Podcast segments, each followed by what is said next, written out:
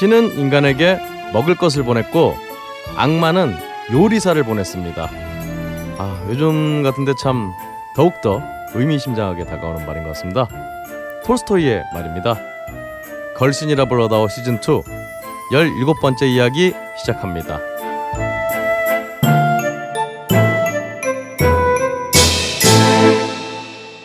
전 세계에 계신 청취자 여러분 안녕하십니까?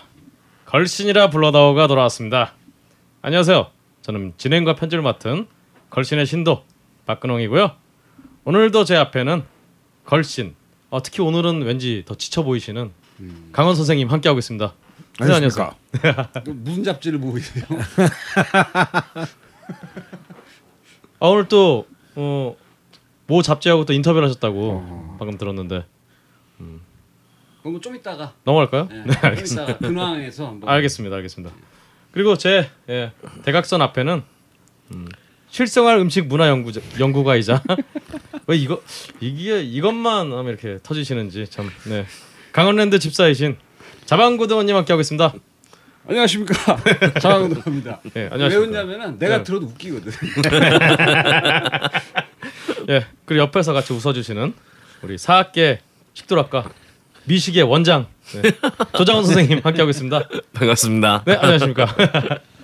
아, 아참 그럼 우리 선생님 그 네. 잡지 인터뷰 얘기부터 좀 들어볼까요? 지난주 근황이 되셨는데 책도 나오고 뭐 두루두루 그러게요. 해가지고. 그래서 뭐 이런 저런 인터뷰도 하고 이렇게 역시 이제 첫 책이다 보니까 음. 음. 괜히 이렇게 막 그래서 참 어, TV 조선과 오. 아 그렇지 않아도 맞아 요 걸신 게시판에 네, 어 선생님 TV 조선에 출연하셨다고. 어, 네 정말 오. TV 조선, 조선 스튜디오에 가보긴 또 처음이네 정말 오. 아니 어떤 프로에?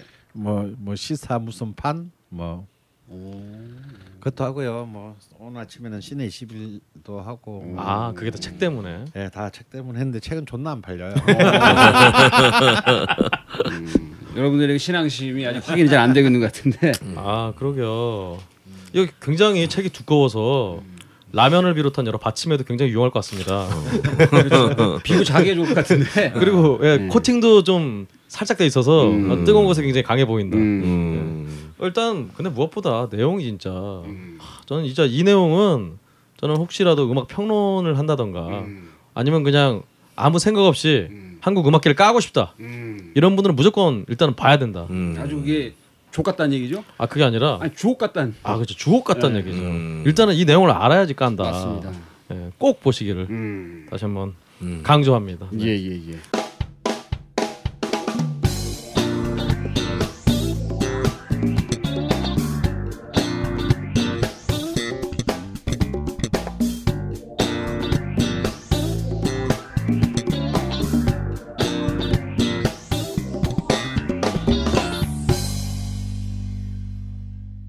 저희가 저번에 또 연속 방송하고 음. 또 황교익 선생님 특집 인터뷰를 하다 보니까 음. 게시판 사연이 굉장히 많이 밀렸어요. 오.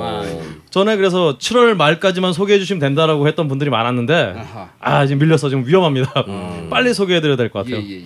그래서 자 딴지 게시판부터 먼저 좀 훑어보겠습니다. 예. 일단 우리 그리펜님이 이게 3주 전에 써주신 건데 우리 강원 선생님의 책이 나왔다고 음. 전복과 반전의 순간 음, 이 책 많이 사주시라 음.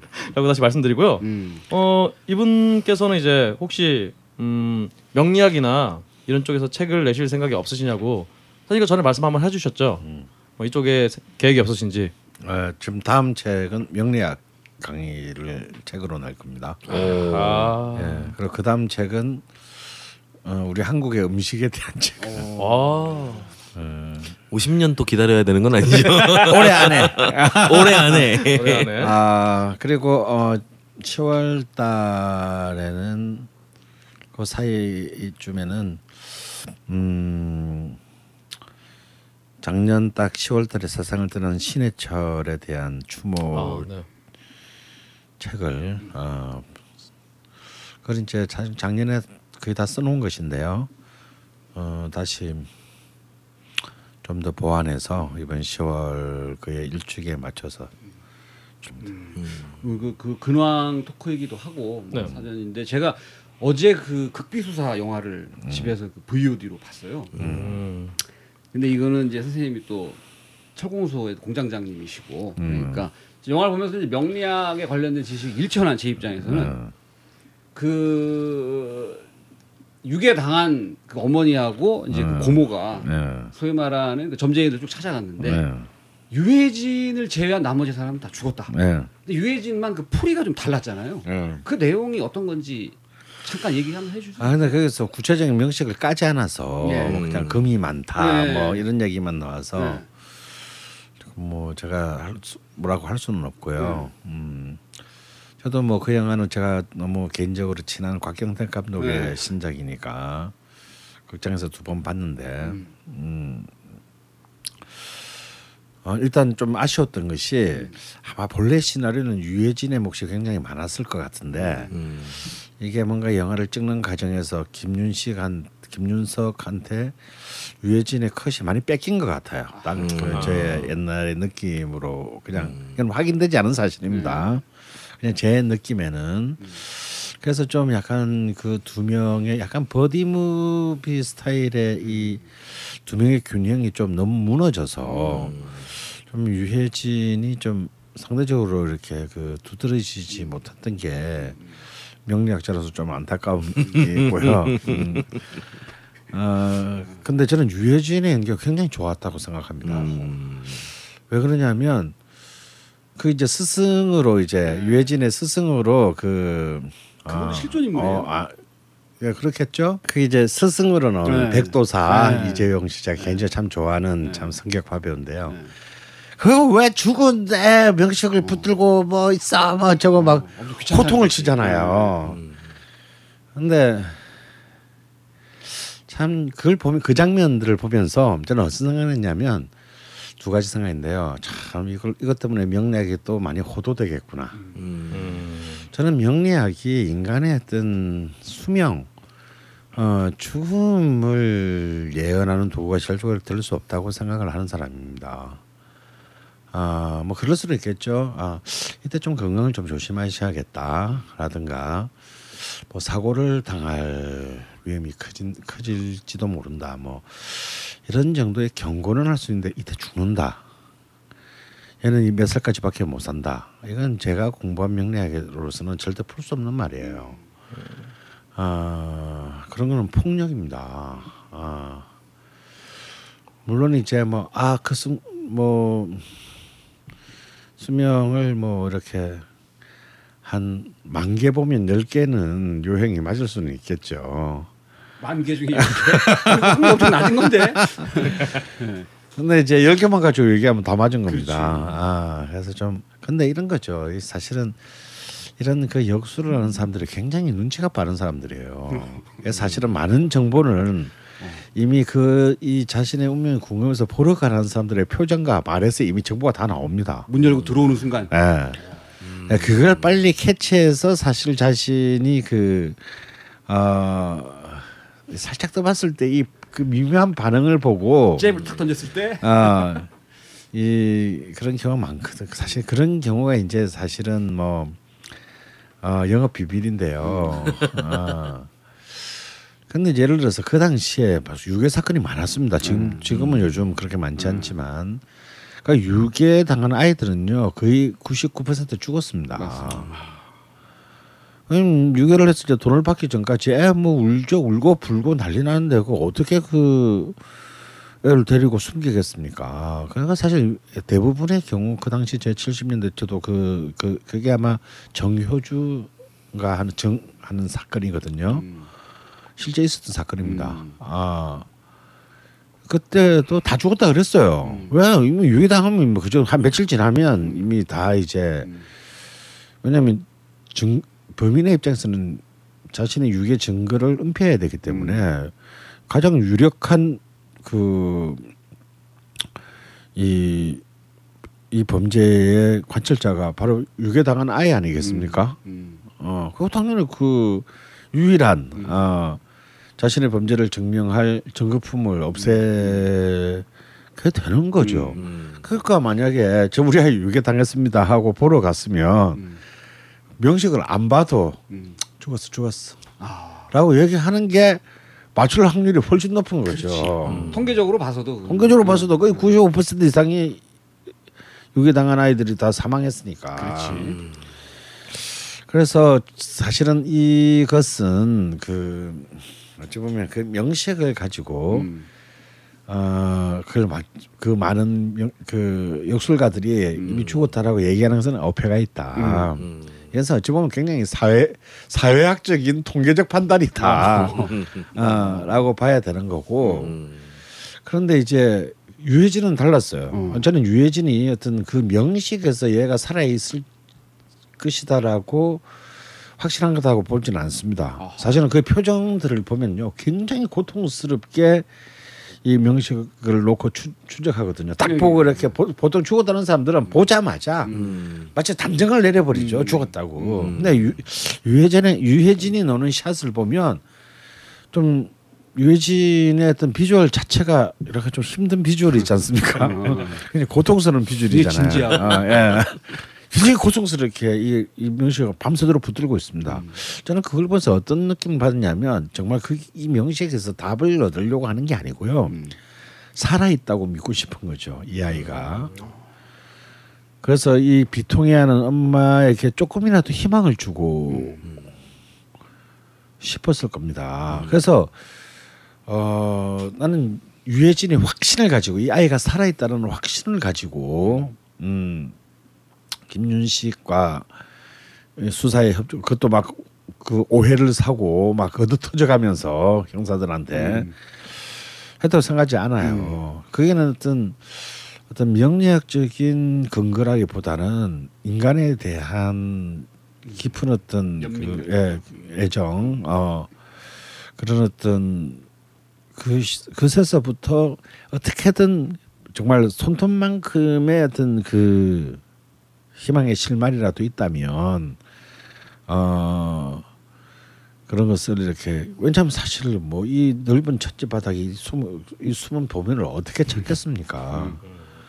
어 그런 뭐 우리가 또 그것도 이렇게 극빈 수사 공개 수사가 아니니 공개 수사가 아니니 뭐 목격자가 있을 리가 만무하고 목격자의 지- 제보가 있을 리가 만무하고 정말 막막한 그런 상황에서 어쩌면 이런 그 어, 명리학적인 직관이 도움이 될 수도 있지 않을까라는 그 간절함이 사실은 굉장히 잘 묻어났다고 음. 봐요. 근데 그게 충분하게 묻어나지를 못해서 음. 또 사람들이 또 명리학에 굉장히 오해할 만한 어떤 그런 자극적인 음. 것들만 남죠. 근데 그 장면은 좀 이렇게 그 인상적이었습니다. 이제 한 3분이 좀 지나가지고 이 그거 빠졌을 때 음, 서울에 올라온 김준식하고 이제 그 김준석하고 어. 그 유해진이 같은 방에서 있잖아요. 음. 근데 그렇게 그, 명- 그 명리학을 개무시했던 김준 김준석이 음. 자기는 뭐 도저히 자기도 뭐 더 이상 뭐 이 진도를 나갈 게 없으니까 그 음. 침대에서 드러누워서 그러잖아요. 뭐 없어? 음. 자, 여러분은 지금 음. 어, 좌파 명략도 아니고 딴지 영진공도 아니고 네, 걸신이라 불러다를 듣고 계십니다. 그 하나만 더 여쭤보면 그 그게 사실 그실 실화를 실화죠. 바탕하는 거잖아요. 근데 그 중에 그 유해진 이 김도사가 네. 유괴범한테 내일 10시에 전화 온다. 예. 오. 이것도 실제 있었던 건가요? 아니면 그건 픽션인가요? 아 그것은 저도 잘 모르겠는데 아마 어. 픽션은 아닌 것 같습니다. 오, 그럼 그 사람은 대단한 사람인 거지. 음, 그러게요. 10시에 전화 온다 그랬더니 영화상에서 10시 한 10분쯤 전화가 진짜 왔거든. 네. 뭔가 오. 이렇게 명리학자로서만이 아니라 뭔가 신안이 있는 거죠. 아, 아, 아, 그런 좀 음, 기도도 하고 뭐 하도 많은 사람. 그렇군요. 여하튼 그리고 뭐 10시에 전화가 안 오면 밤 10시다 이러는 거. 뭔가의 기운이 방해하고 있다. 아, 이러면 되는 거거든요. 빨간색 반스 입은 사람이 있어서 그렇다라든가. 아, 그렇죠. 아. 그럼 그, 그건 굉장히 간단한 거예요. 어. 아, 아, 테크닉을 또 알려주죠. 철공사에 이런 테크닉을 배우시러 많이 오시면 좋을 것 같고요. 하여튼 어, 왠지 걸신 기울자 양성소. 방송에, 방송에 2회 연속 어, 김혜수 씨와 관련된 어떤 내용이 계속 나오네요. 하여튼 그, 그리고 또 일단 극비수사 안 보신 분이 많을 것 같은데 어, 본의 아니게 스포를 해서 재밌는 거는. 아, 이미 아, 이미 이제 끝났지. 네. 그 실제로 그 유괴된 아이가 150일인가 또 유괴돼요. 다른 사람한테. 어 맞아 그렇다고 하더라고. 아. 요또 유괴됐어요. 왜그 사람 또 그래가지고 찾았다며. 아니요 그 사람이 찾은 건 아니고요. 그건 이제 영화에서는 안 나오는데 그냥 다, 다시 내 유괴됐다 며칠 만에 돌아왔다 이렇게 그랬는데 저는 어, 그때 기억이 나요. 왜냐면 내가 살던 동네에서 일어난 사건이니까. 아, 네. 어 다시 유괴돼가지고 아니 난리가 났습니다.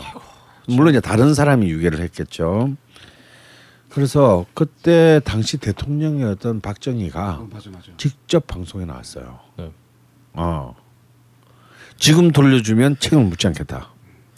근데 만약에 잡히면 넌 씨발. 어 만약에 애를 죽인다든가 이렇게 그 돌리지 않으면 모든 군경을 동원해서 끝까지 어 끝까지 추적하겠다라고 진짜 정말 무슨 어 굉장히 그 살벌한 거죠, 살벌한. 발언을 했습니다. 이건 어, 제가 유괴범이었으면 좀 생명의 위협을 받았을 거예요. 어, 이거 완전 테이큰이네요. 완전. 어. 아, 이 사람 하고 남을 사람이거든. 어. 어, 웃을 일은 아니지만 진짜 아, 어 그래서 애 돌아옵니다. 그리고 그, 그걸 그냥 덮었어요. 어, 제가 알기로는 제 기억으로는 남산 타고 쪽안 가고. 예 아니 그러니까 누군지 모르죠. 아. 그러니까 더 추적을 안했 아. 안한 거면 약속을 찍겠다면 찍겠다고 할 수 있죠. 왜냐하면 또 그 추적해서 애 잡으면 그 다음에 일어났을 때는 안 먹힐 거잖아요. 그래서 어 그때 좀어 대통령 우리가 뭐 박정희에 대해서 수많은 이제 엇갈리는 굉장히 참 격렬한 그. 어, 상반된 평가가 있는데요. 그 장면은 괜찮았습니다. 어, 그러니까 어. 쇼는 굉장히 잘하셨는데 어. 따님은 이제 같이 정부 기관을 비판을 할 텐데 애 빨리 찾아오라고. 야, 근데 그 참 대한민국 뭐 브라질 같은 데는 평생 살면서 세 번 정도 납치되는 경우가 되게 많다고 하는데 아, 우리나라에서 참 어린이가 두 번을 납치된다는 거는 개 팔자 같지 않죠? 진짜. 어, 예, 심란하죠. 예. 그런 그런 분들은 또 근데 말려놓으니 좀 좋은 거 아닌가요? 그런 분들? 아, 그런가요? 모르겠습니다. 그 뒤에 그 친구가 어떻게 어디서 지금 이제 꽤 중년에 꽤. 네. 왜냐면 79년도에 이제 국민학교 한 4, 5학년이었으니까 음, 어 그러니까 저보다 한한 여섯 살 어린 정도겠네요. 일- 일곱 살 어린 그러니까 지금 40대 중반. 음. 나랑 중후반. 뭐 그렇죠. 예. 하여튼 어, 굉장히 좀 행복한 삶을 살고 계시기를 행복하시길 바라겠습니다. 네, 바라겠습니다. 예. 다음 사연은 우리 또 음식 조리와 관련된 거기 때문에 아하. 우리 또 자지사님께서 예, 알겠습니다. 그 카우 제트제트님 이분도 이제 게시판에 글을 가끔 남겨주시는 분인데 네.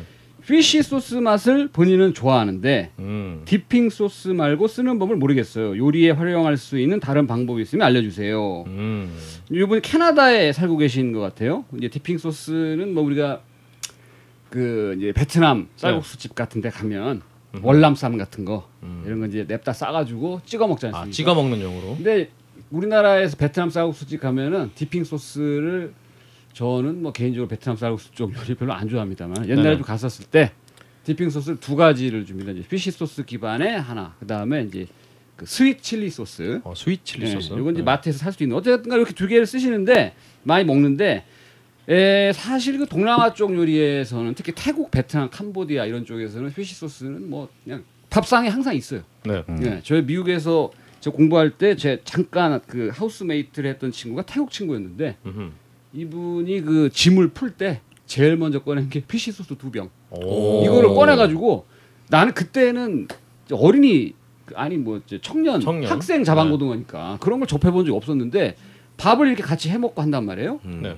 그럼 저는 이제 뭐 계란말이 같은 걸 해- 해서 같이 먹는다든가. 근데 얘가 지 혼자 밥 먹을 때 가끔 보면 밥을 해. 네. 근데 밥에다가 그 피쉬 소스만 그냥 뿌려서 오. 이렇게 먹더라고요. 나중에 알고 보니까 그 나라 사람은 진짜 그렇게 많이 먹더라고요. 어, 고추장 이렇게. 그렇지. 어. 실제적으로 네. 그날 그만큼 그게 이제 식, 식생활에 아주 깊이 들어가 있는 소스인데 음. 우리나라에서는 한 가지 그 볶음밥 할 때도 다 그거. 쓰잖아요. 난 너무 맛있던데. 어. 우리나라에서는 월남 그 베트남의 시장 통해서 맞습니다. 아, 맞습니다. 네. 집에서 드실 때 요렇게 한번 드셔보시면 좋아요. 이제 고기 같은 것도 많이 구워 먹잖아요. 네네. 뭐 삼겹살이나 뭐 소고기나 아니면 회 같은 것도 포장도 많이 해갖고 오는데 피시 소스에다가 청양고추 있잖아요. 매운 고추를 음, 네. 쫑쫑쫑쫑 썰어가지고 담, 담궈놔. 네. 음. 그 다음에 거기다 설탕을 한 반 수저 정도 넣어서 음. 섞어가지고 어 뭐 냉장고에 뭐 하루 정도나 이렇게 반나절 정도 두었다가 네. 고기 구운 고기나 생선 회를 찍어 먹으면 기가 막히게 맛있습니다. 그러게요. 예, 여기도 예. 설탕이 들어가나요? 약 약간 들어갑니다. 안 넣어도 상관없어요. 근데 넣으면 더 맛있다. 월남쌈 소스 비슷한 거네요. 그럴 수도 있죠. 예, 예, 어, 예. 굉장히 맛있습니다. 이렇게 먹으면. 우리 캐나다 사시는 분들은 아무래도 청양고추 구하기 힘드실 수 있으니까. 아 거기는 뭐 태국이나 멕시코 고추. 고추 뭐 아, 그러다 더 더한 아, 고추가. 있으니까. 아, 있네. 고추. 똥고추 뭐 이런 거다 있으니까. 아, 그러게요. 고, 고, 그런 식으로 해서 회나 구운 고기를 찍어 머시, 네. 드셔 보시면 상당히 색다른 맛이다. 아, 밥 생각나는 소스 타서 드시라고 하려고 그랬는데 알겠습니다. 그건 뭐 나중에 또 말씀드리고. 예, 예. 혼자 사는데 매번 반찬을 만들어 먹을 수도 없고 그렇다고 몇 끼를 사 먹을 수도 없고 요리를 더욱 맛있게 만들 소스가 필요한데 집에 있는 소스 뒷면을 보면 방부제, 정제수, 변성 전분, 합성 첨가물 덩어리야. 아이 진짜. 해외로 가는데 컵라면을 한 박스나 사갈 수도 없고 불쌍한 백성들. 맛있게 매운 밥 생각나는 소스도 모르냐? 국내산 100% 청양고추로 만든 초울트라 프리미엄 고농축 다용도 만능 소스이니라. 반찬 없을 때 찌개 요리, 볶음 요리에 청양 조미료로 다양한 음식에 맞는 소스로 이용하라는 말씀이군요. 널리 인간을 이롭게 하기 위해 태어났다. 밥 생각나는 소스. 딴지마켓에서 구매하시면 요리가 더 맛있어집니다. 네, 그러면 다음으로 우리 또 조장 선생님께서 네. 한번 어, 작년 인생 뭐 있냐님께서 네. 작년 이맘때쯤 해남 나- 땅끝 마을과 벌교 근처 맛집을 알려달라고 부탁을 드렸었는데 좋은 곳 알려주셔서 감사한 마음으로 갔다 왔습니다.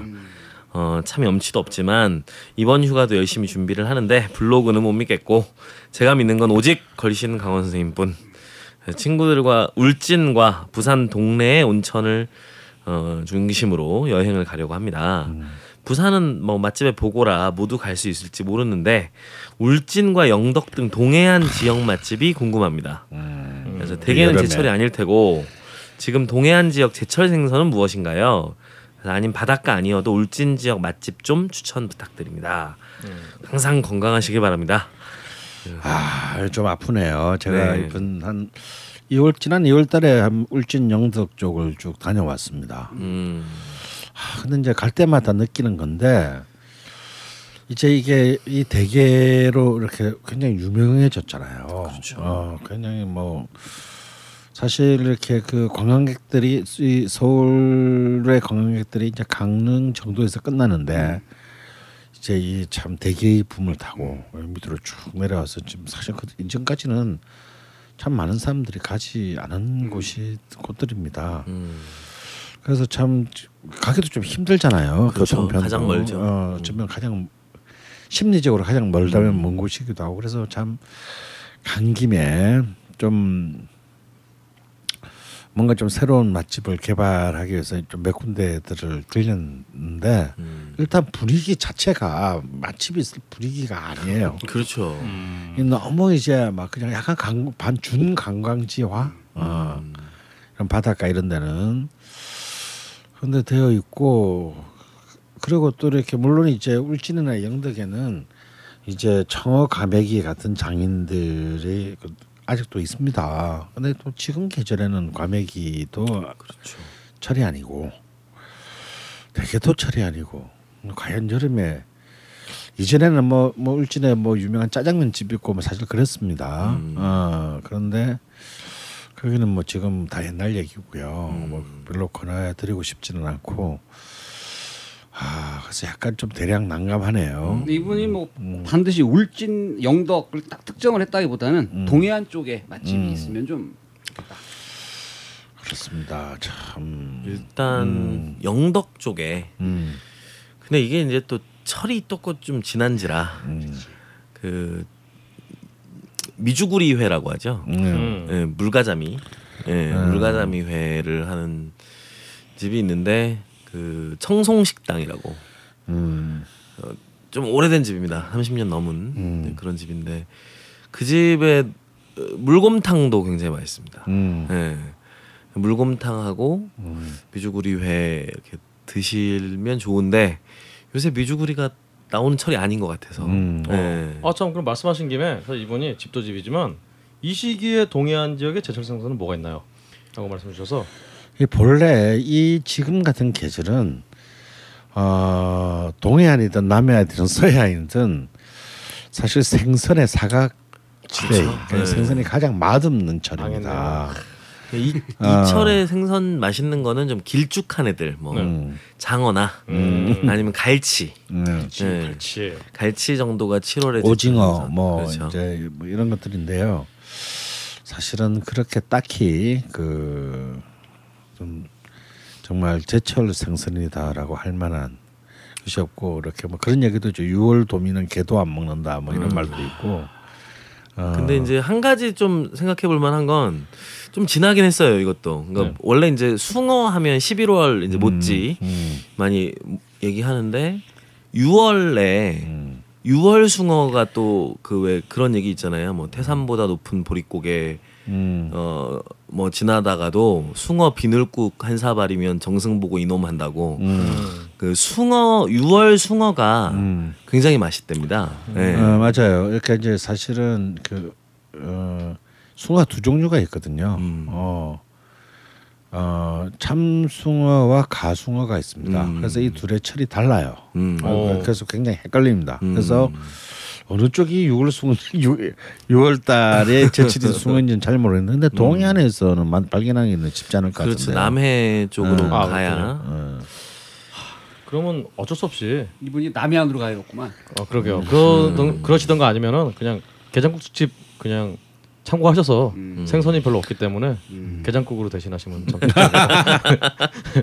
스태미나도 붙으시고 어, 좋지 않을까. 아, 어떻게든 매를 보는구나. 네가 매를 벌어. 어떻게든 악플을 피해 보겠다. 그러면 오늘 컨디션 괜찮아? 아, 근데 아까 그 물곰탕 얘기한 선생님 물곰탕 좋아하세요? 어, 전 좋아합니다. 어.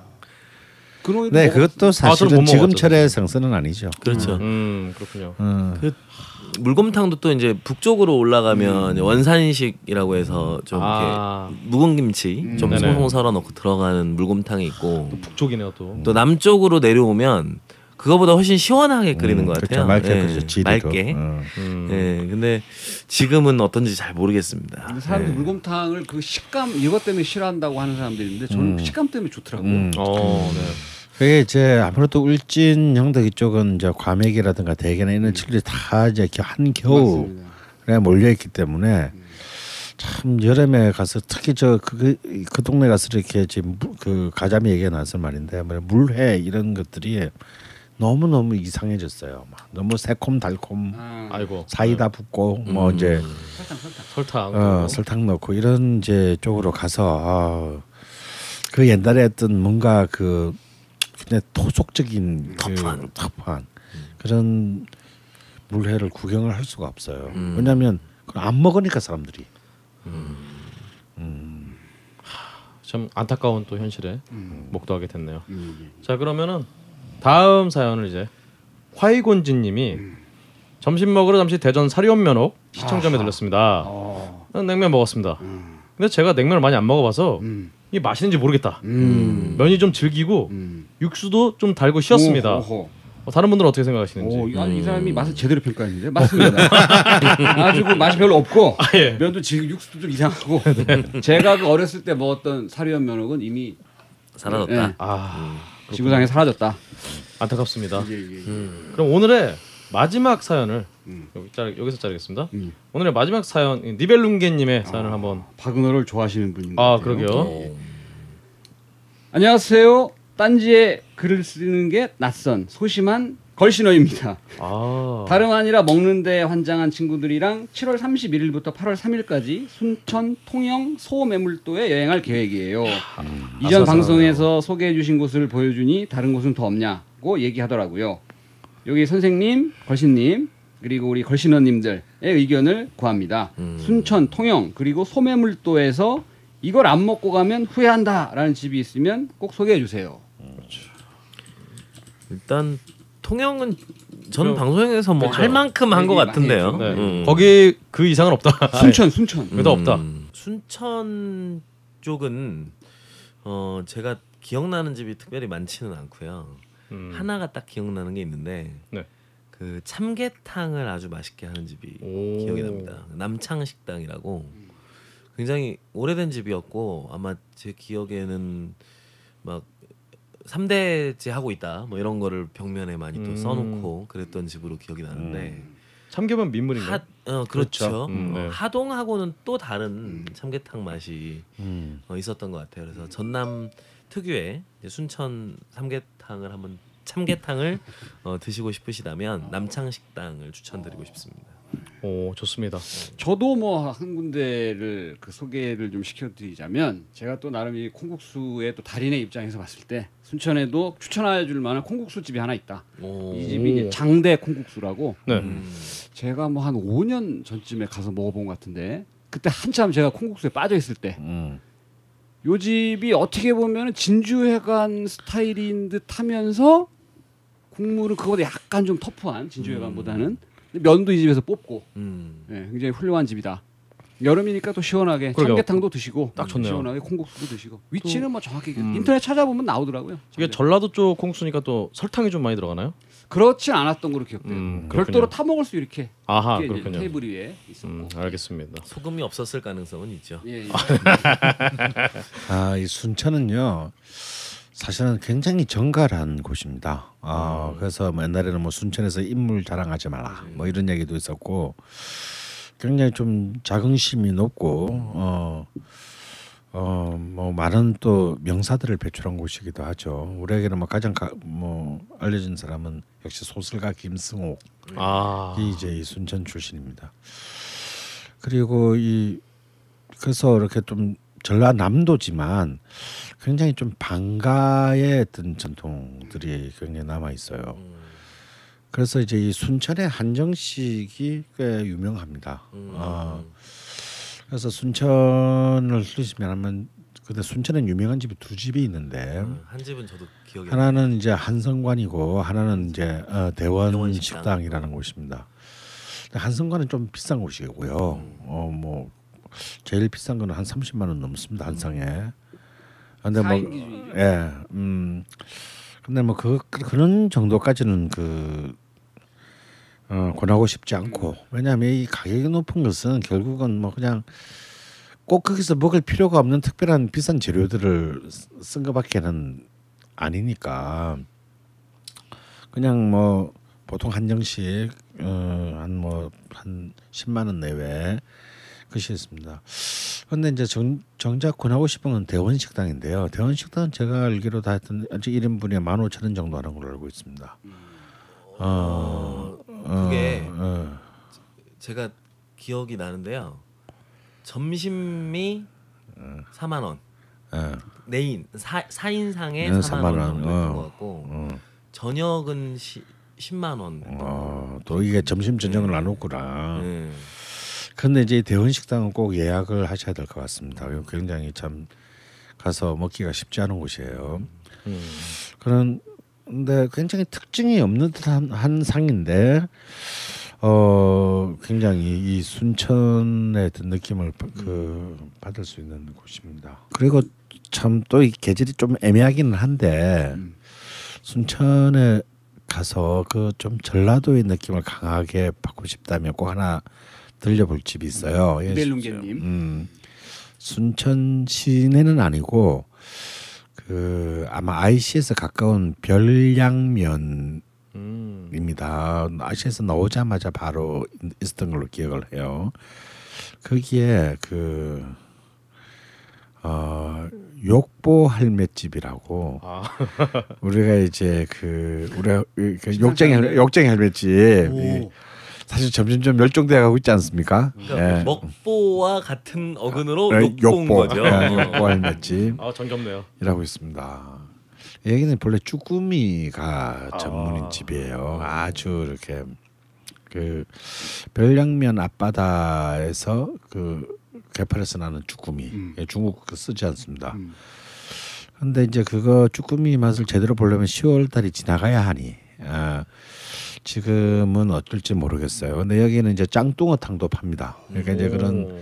개펄 음식을 파는데 여기서는 역시 이제 그 음식도 음식이지만 욕부터 얻어 먹는 게 아, 아주 굉장한 어, 어떤 스타일 욕을 하시나요? 들어가 문 열고 들어가 아, 들어가는 순간 바로 이제 아, 욕한 바가지 얻어 먹고 어, 어. 아, 시작하는 집이거든요. 그래서 아, 전라도 형 무서운데. 어, 마조 취향이 있으신 분들. 예. 빡가는 근데 분위 같으네. 음식도요. 어, 굉장히 정말 정 우리가 그런 전라도로 여행 갔을 때 우리가 꿈꾸는 게 있거든요.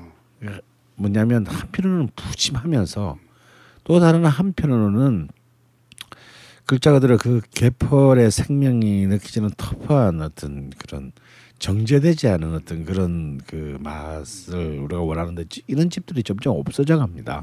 점점 도시화되고 뭐 어, 프랜차이즈화하고 하면서 없어지는데 정말 아직까지 남아 있는 몇 안 되는 음, 집이 아닐까.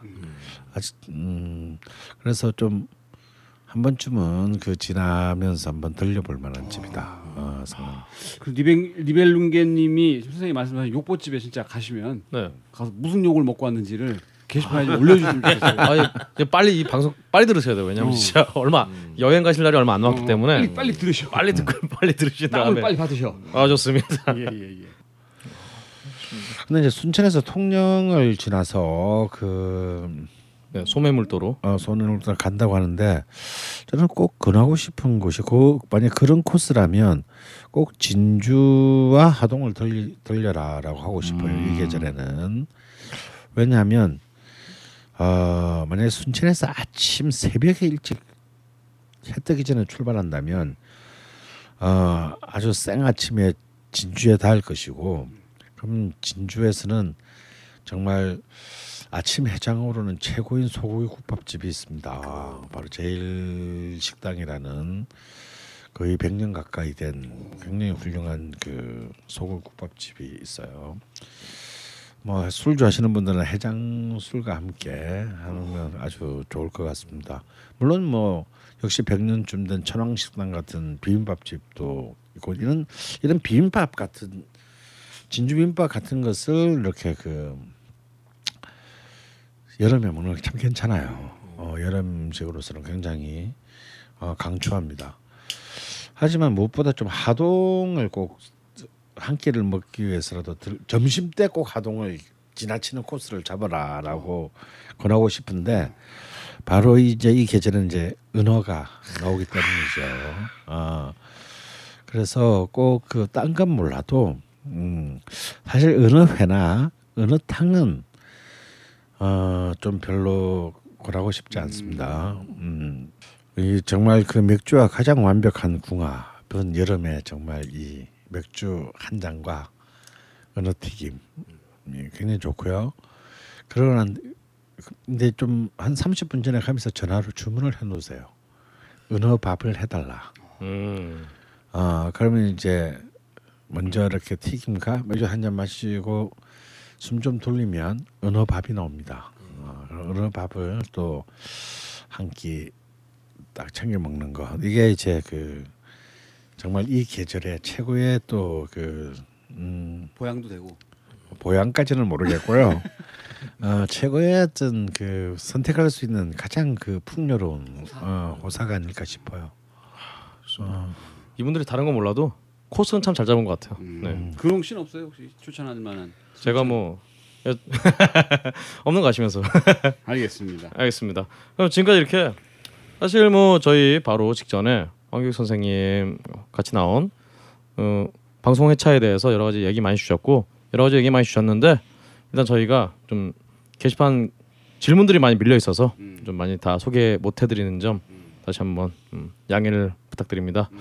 어 그 외에도 우리 또 따로 저희 걸신이라 블러다오에 뭐 제안을 하시거나 다른 뭐 어떤 뭐 제공을 좀 하고 싶으시다 이런 분들은 네 어디 있지 이메일 네.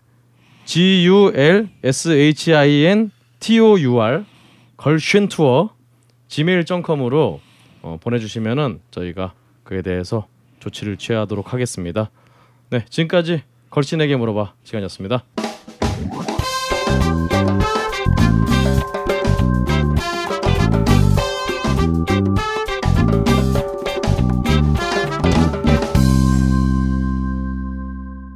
조장훈의 음식의 순간 어, 두 번째 시간입니다. 네. 아 오늘 또 기대가 되는데요. 굉장히 오랜만에 하는 것 같아요. 어 그렇죠. 네, 지난주에 네, 그 황교익 선생님 네, 원래 준비를 했다가. 거신에 오셔가지고 준비를 했다가 어, 이번 주에 하게 됐습니다. 네. 어, 지난번 할 때 순을 갔으니까 아, 어, 그렇죠. 이번에는 이제 간으로 한번 가보겠습니다. 오 네. 그래서 이게 공간에 대한 부분은 아무래도 이렇게 큰 도시 뭐 이런 거는 우리가 또 하고 있으니까 음. 어, 소울시티에서 소울시티에서 하고 있기 때문에 어, 저는 이제 거리 중심으로 이제 좀 작게 한 골목을 디벼보는 네, 그런 오. 코너를 해보려고 합니다. 치밀하게 준비를 하셨네요. 어, 그래서 사실 이렇게 이 한 골목을 디비다 보면 어, 꼭 정말 주목할 만한 맛집 아닌 것도 좀 끼어 들어와야 되고 아 그렇죠. 어, 일상적으로 술을 먹거나 친구들과 어울릴 수 있는 그런 공간들도 좀 들어오면 좋겠다 싶긴 한데요. 오늘 첫 번째 지역은 어, 강남 한복판에 있는데 절대 강남이 아닌 것 같, 아닌 것 같은 오. 음. 예, 전통 시장이 있습니다. 어, 영동시장. 아 예. 그래서 그 노년역과 신노년역 사이에 그렇죠.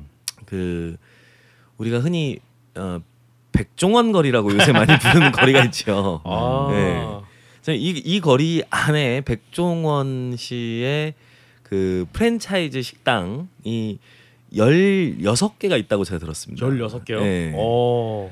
어, 참, 한한그 거리 그렇죠. 안에 한 골목에 앞뒤로 해 가지고 네. 음. 어, 일단 첫 번째 한심포차 그렇죠. 가 있죠. 제일 유명한. 네, 제일 유명한 요즘 한심포차가 했던, 네. 있고 그리고 이제 거기에서 바로 이 영동시장 먹자골목 쪽으로 이렇게 가다 보면 왼편에 새마을 식당이 있습니다. 아 네. 그렇죠. 그리고 그 새마을 식당 뒤편에 한국 돼지갈비라고 오. 강남 대로변에 있는 큰 돼지갈비집이 역시 네네. 백종원 씨 겁니다. 아 그리고 어, 성성식당이라고 네. 또 닭도리탕 하는 집이 어, 또 있고요. 음. 그리고 원조 쌈밥집 백종원의 원조 쌈밥집이라는 집이 있고 또 백종원의 역전 우동 그래? 아니 그 방금 아, 나오라 네. 나오지 않는 사람 식당을 왜 이렇게 공부를 해주는 거예요? 지금? 그, 나오시라고. 그 외에도 뭐 본가 마카오 반점 홍콩 반점 백다방 등 어, 정말 백종원의 거리라 할 만한 어 곳이요. 그러게요. 허락 받고 다녀야겠어 진짜. 예. 정말 어, 재벌이다 어, 이분은. 그래서 그걸 새삼 느낄 수 있는 골목이기도 한데요. 네네. 아, 많은 젊은 분들이 이제 그곳에 가시면 이제 아무래도 좀 최근에 유명세를 타고 있는 백종원 씨 얼굴이 붙어 있는 그런 집들을 많이 찾아가시게 마련인 것 같아요. 네네.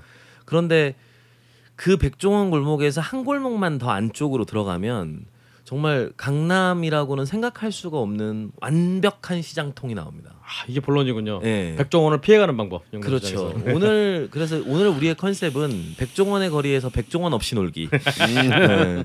이런 컨셉으로 한번 예, 설탕 없이. 예, 강남의 유명한 맛집은 아니지만 어, 그곳에 정말 먹을 만한 집또 어, 전통이 있는 집들을 아. 한번 생각해 보면 좋겠다 하는 생각이 듭니다. 야, 서론부터 거창합니다. 예. 그래서 일단 제가 첫 번째로 추천드리고 싶은 집은 아 백종원 거리에서 좀 한참 내려와서 어, 노년역 쪽으로 한참 그, 그 골목을 따라 내려오다 보면 아, 오른쪽 골목을 계속 보면서 오셔야 돼요. 음흠. 그러다 보면 영동 쭈꾸미라는 집이 있습니다. 아 영동 쭈꾸미. 예. 어, 1층의 작은 점포와 2층의 좀 큰 공간을 함께 쓰고 있는데요. 어, 제가 알기로 아마 그곳에서만 30년 넘게 어, 있었던 곳으로 알고 있는데 어, 이 집 쭈꾸미는 또 이제 충무로의 그 쭈꾸미와는 또 좀 다르게 어, 굉장히 놀라운 맛을 또 보여줍니다. 오, 예, 그래서 사실 지금 이제 프랜차이즈로 많이 알려진 건 논현 쭈꾸미죠. 음. 논현 쭈꾸미 본점도 그 근처에 있는데, 네. 어 저는 개인적으로 영동 쭈꾸미가 훨씬 낫다. 오, 어, 그래서 영동 쭈꾸미는 이제 불판 위에 이렇게 매콤한 이제 쭈꾸미가 한 접시 채로 이렇게 올라가서 음. 지글지글해서 먹는 집인데 어, 아주 전형적인 쭈꾸미의 맛입니다. 우리가 알고 있는 음. 물론 이제 쭈꾸미를 또 샤브샤브로 먹는 게 가장 또 맛있고 또 그래서 사실 이게 쭈꾸미 볶음 같은 경우에는 좀 또 뭐랄까요 좀 싱싱한 거 쓰기보다는 이게 중국 거도 쓰는 경우가 많이 있어서 선도가 약간 떨어지는 예. 양념으로 커버해가지고. 그렇죠. 그래서 좀 꺼려하시는 분들도 있긴 하지만 아 소주와 함께 음. 아, 또 여름밤에 이열치열로 네. 땀쭉 흘리면서 먹기에는 음. 아주 괜찮은 집이라고 생각이 들어요. 어, 과연 뭐 어떤 맛의 차이가 있을지. 네, 참, 한번 가보시면 가보셔서. 사실 굉장히 평범한 맛입니다. 저는 뭐 그집 저도 몇 번 가봤는데 음. 네네. 저 개인적으로는 제 입맛에는 조금 네, 네, 네. 아, 그렇죠. 그렇군요 초를 치세요. 그리고 이제 그 집에서 조금 더 위쪽으로 안쪽으로 더 들어가시면 그러니까 오른쪽 네. 골목으로 들어가서 조금 더 안쪽으로 들어가시면 아주 놀라운 집이 하나 있습니다. 그러니까 이 집이 지하에 있다는 게 한 가지 좀 단점인데요. 음, 이름은 배꼽집이에요. 배꼽집. 오. 네, 네, 이 집은 한우 투뿔만 하는 구이집입니다. 오.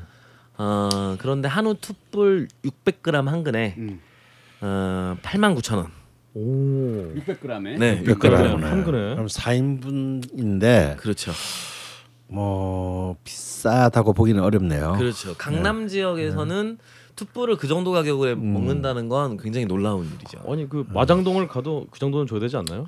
마장동보다는 조금 비싼 편인데, 네네. 예, 그래도 한우 정육식당급으로 좀 하질의 고기가 나오는 게 아니라 물론 뭐 투뿔이 꼭 맛있는 건 아니겠지만 그 기본적으로 질이 굉장히 좋은 등심이 어, 나온다는 장점이 있고요. 음. 이 집의 굉장히 놀라운 점은 이 집 앞에 매대에다가 그 고창의 인간문화재 선생이 만든 주겸과 주겸 간장, 주겸 된장 같은 걸 팝니다. 아, 그래서 본인들의 음식에도 어, 이 주겸 간장과 주겸을 다 쓰고 있다고 주장하고 있습니다. 음. 주장이죠. 예, 예. 그리고 이 집이 더 놀라운 게 하나 있습니다. 네. 그러니까 이 집의 냉면인데요. 오, 냉면요? 예, 이 집이 냉면을 하루에 100그릇만 만들어서 팝니다. 오. 근데 이 집 냉면은 아, 확실히 어, 뭐랄까요 그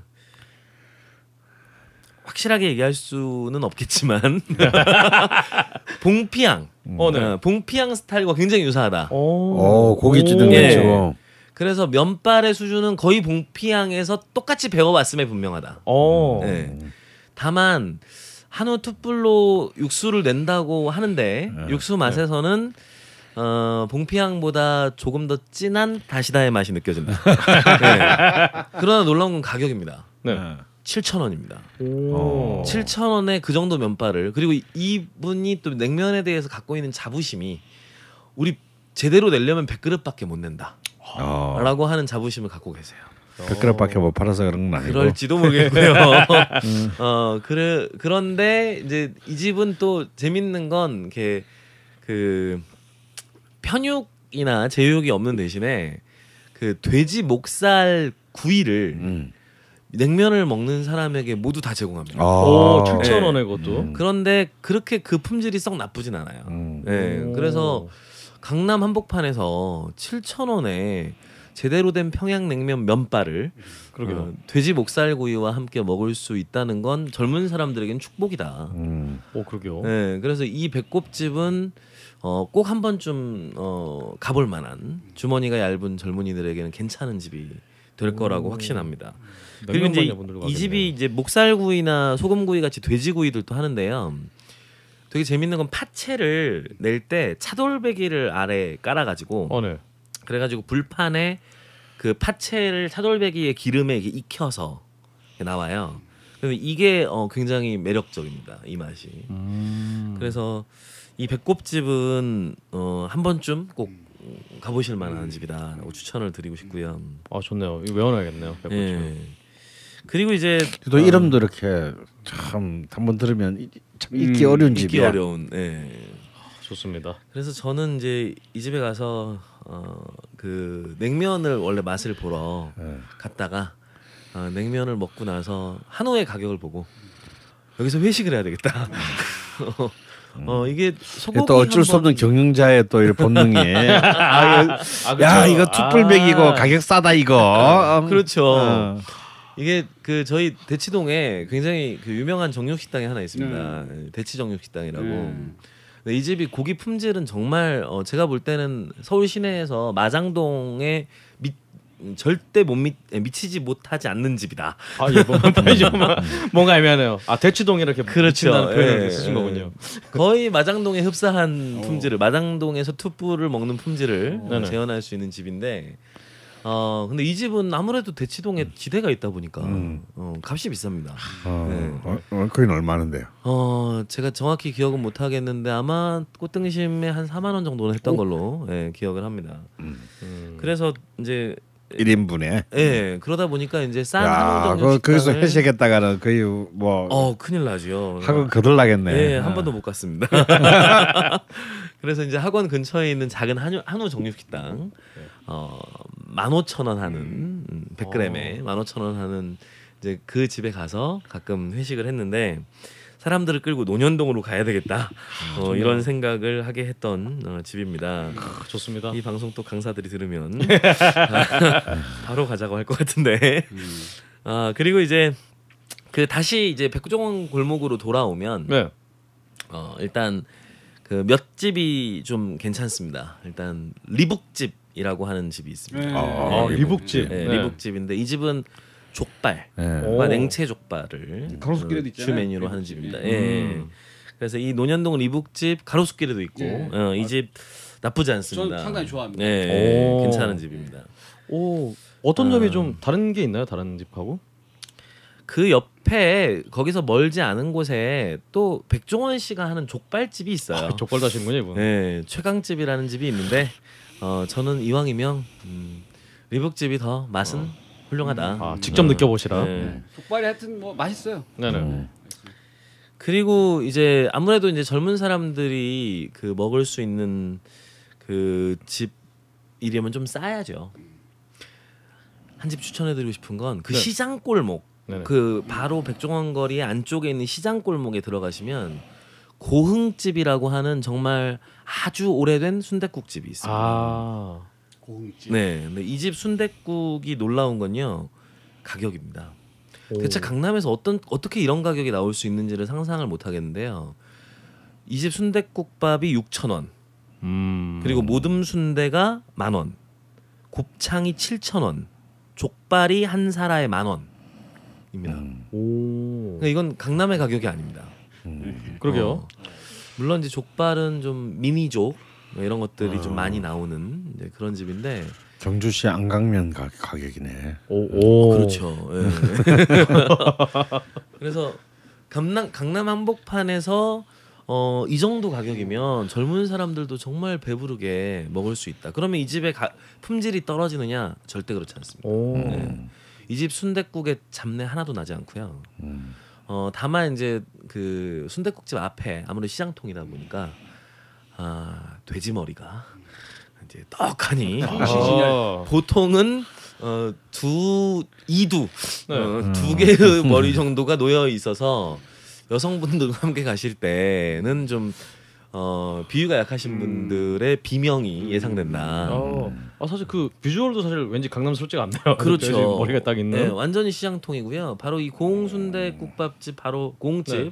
바로 앞이 완전히 시장통입니다. 그래서 뭐 음. 떡집부터 뭐 음. 과일, 야채 할 거 없이 어, 정말 강남에 시장이 있다는 사실을 제가 새롭게 알게 전에 됐는데. 건대 입구역에서 음. 고흥순대국이라고 또 거기 굉장히 맛있었거든요. 음. 어, 혹시 그 관계가 있는지 참 모르겠네요. 아 그건 제가 잘 모르겠습니다. 음. 게시판에서 아마 말씀 주실 것 같은데. 그리고 이제 또 한집 음. 이제 젊은 사람들이 술 먹을 때 또 빠질 수 없는 메뉴 중에 하나가 곱창이죠. 아 곱창. 네. 어딘지 알 것 같다. 예. 근데 이 곱창이 사실 이제 그좀 너무 비싼 음식이 돼 버렸잖아요.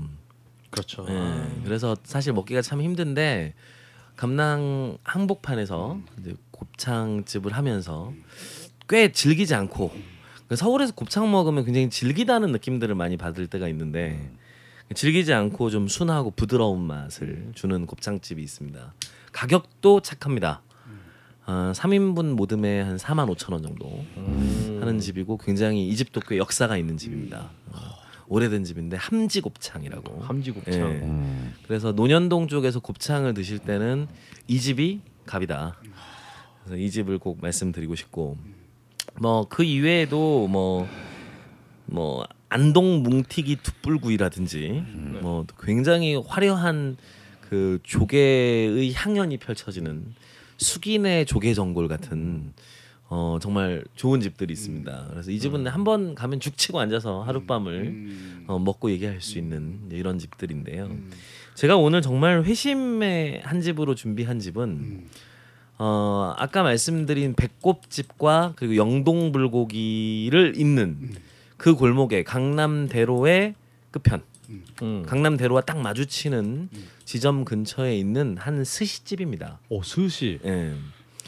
이 집은 아, 이 집의 이름은 좀 구려요.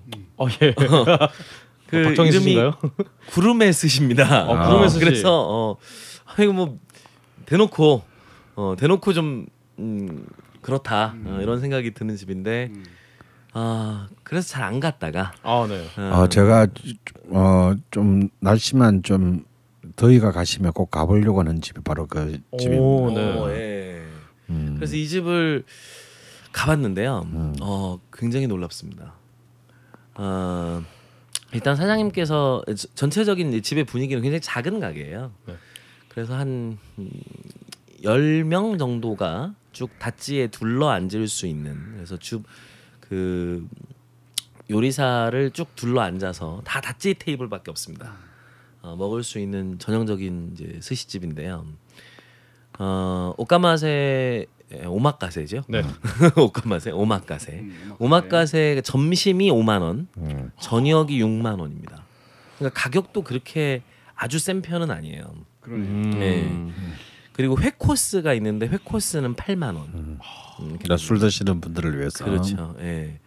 그런데 이 집에 그 정말 모든 게 모든 초밥이 다 굉장히 균형 잡혀 있고 그리고 어 조리법이 일반적이지 않습니다. 음. 그래서 조금씩 차이가 있습니다. 그래서 사장님께서 그 초밥 어, 스시 기능장 대회가 우리나라에도 있나 봐요. 그 대회에서 1등을 여러 차례 하신 분이고 오. 어, 그리고 긴자에서 요리를 배우고 오셨다고 얘기를 들었습니다.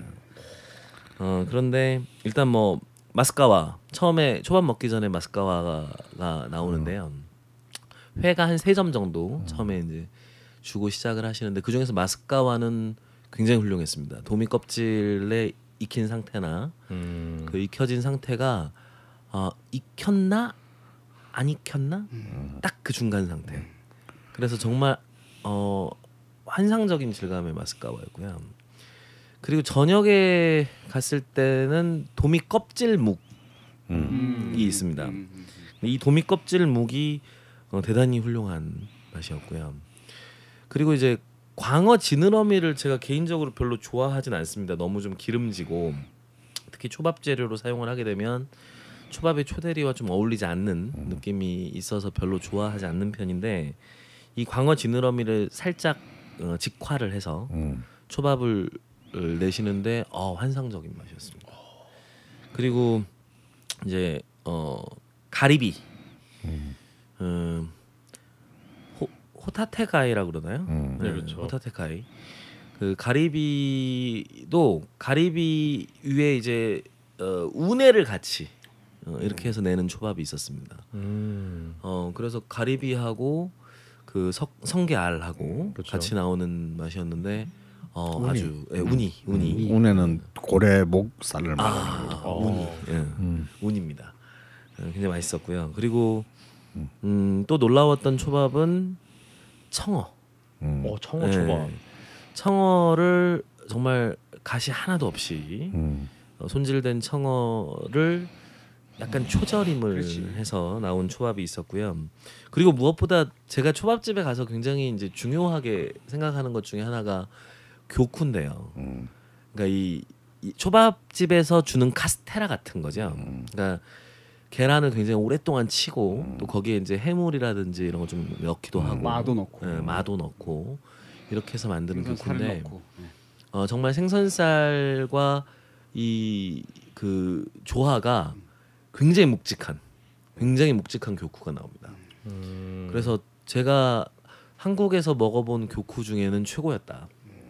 그 정도로. 예. 그리고 이제 그 해삼 내장, 음, 고노 고노와다라고 하나요? 예, 고노와다와 광어를 같이 광어 위에 해삼 내장을 같이 올려서 주는 것도 굉장히 괜찮았고 후식으로는 팥하고 좀 굉장히 어, light한 굉장히 light한 그 녹차 아이스크림이 음. 같이 나왔습니다. 그 혹시 그 오슬로라는 아이스크림 드셔보셨나요? 예. 요새 강남 신세계에 네. 생겨서 굉장히 놀라운 맛을 보여주는 집인데요. 오슬로의 아이스크림의 질감을 생각나게 하는 녹차 아이스크림에 팥이 올라와 있습니다. 오. 그래서 굉장히 깔끔하고 그 기름지지 않은 아이스크림의 맛을 또 마지막으로 탁 남겨주는 그런 어, 오마카세였는데요. 어, 이 가격에 강남에서 음. 이런 스시를 즐길 수 있다는 건 축복이다. 음. 지금 얘기 얼마짜리를 얘기한 거죠 지금? 어, 지금 말씀드린 게 6만 원짜리를 6만 원. 말씀을 드린 겁니다. 음. 어, 그 이 집의 스시를 맛을 보고 나서 제가 느낀 생각은 제가 2년쯤 전에 스시효를 아, 네. 예, 그렇죠. 가서 어, 정말 그 엄청난 돈을 내고 막 기다렸다. 어, 예, 기다 기다리기까지 해가지고 그 엄청난 돈을 내고 이- 정말 목 끝까지 욕이 치밀어 오르는 것을 참으면서 어, 먹었던 그 초밥을 떠올렸습니다. 그래서 아 정말 이 집은 어, 오랫동안 어, 사람들에게 사랑받아야 된다라는 생각이 들었습니다. 그래서 어. 구름의 스시 정말 강력 추천드리고요. 어, 또 스시집은 이렇게 강남에서 만나면 또 오랜만에 만난 친구들 뭐 술 마시는 일이 참 많잖아요. 그런데 스시집에서 술을 오랫동안 질펀하게 앉아서 먹기는 좀 그렇고 제가 이 스시집 뒤에 좀 추천드리고 싶은 집은 근처에 이제 보물섬이라는 해물 모듬집이 있습니다. 음. 이 집에 가시면 이제 해물 모듬에 돌멍게가 그대로 이렇게 반뚝 썰려가지고 음. 그 올라오거든요. 그럼 그 돌멍게가 또 칼로 다 손질이 돼 있어요. 그 돌멍게를 딱 먹고 소주 잔으로다가 소주 잔으로다가 어, 거기에다가 소주를 따라서 돌멍게 소주를 마시면서 오랜만에 만난 친구들과 또 회포를 푸시면 어, 노년 신노년역 일대에서 네. 백종원 없이 우리는 행복한 저녁을 만들 수 있다. 아무래도 학원 선생님들이 그 배꼽집이 아니라 뒤 횟집으로 회식을 가자고 그런 느낌이 강력하게 드네요. 네. 어, 막판에 굉장히 방점이 뒤에 찍혀 있어요 지금. 네. 어, 그렇습니다. 아 오늘 진짜 와 영동시장 네. 친구들과 진짜 간단하게 혹은 또 이렇게 회식을 할 수 있는 그런 술집에서부터 끝에 연인과의 데이트 코스 혹은 또 좀 귀하신 분들 모시고 어. 갈 만한 집들이 어, 다 들어가 있네요 진짜. 맞습니다. 그래서 우리가 그 그냥 눈에 보이는 쉬운 집보다 어, 조금만 음, 신경을 쓰고 찾으면 어, 한번 지나가면 돌아오지 않는 한 끼를 어, 아름답게 어, 사람들과 함께 보낼 수 있다. 네, 그런 생각이 듭니다. 그래서 강남이라고 뭐 강남에 뭐 있겠어 네. 비싸기만 하겠지라고 생각하지 마시고 좋은 집들 또 찾아보시면 싸고 좋은 집들도 많이 있다는 거 다시 한번 강조드리고 싶습니다. 아 오늘 진짜 아마 어, 굉장히 반응이 많이 오지 않을까. 음, 대치동 동, 동장. 영동 재래시장에서 어. 명예 무슨 뭐 홍보 이런 거. 어 그러게요. 아 진짜 어, 굉장히 큰 어떤 반향이 좀 있을지 있지 않을까 아, 라는 생각을 해보면서요. 기대하겠습니다. 우리 조장훈 선생님의 음식의 순간. 와 정말 오늘 수고하셨습니다. 네, 감사합니다. 감사합니다. 다음 방송으로 이어집니다.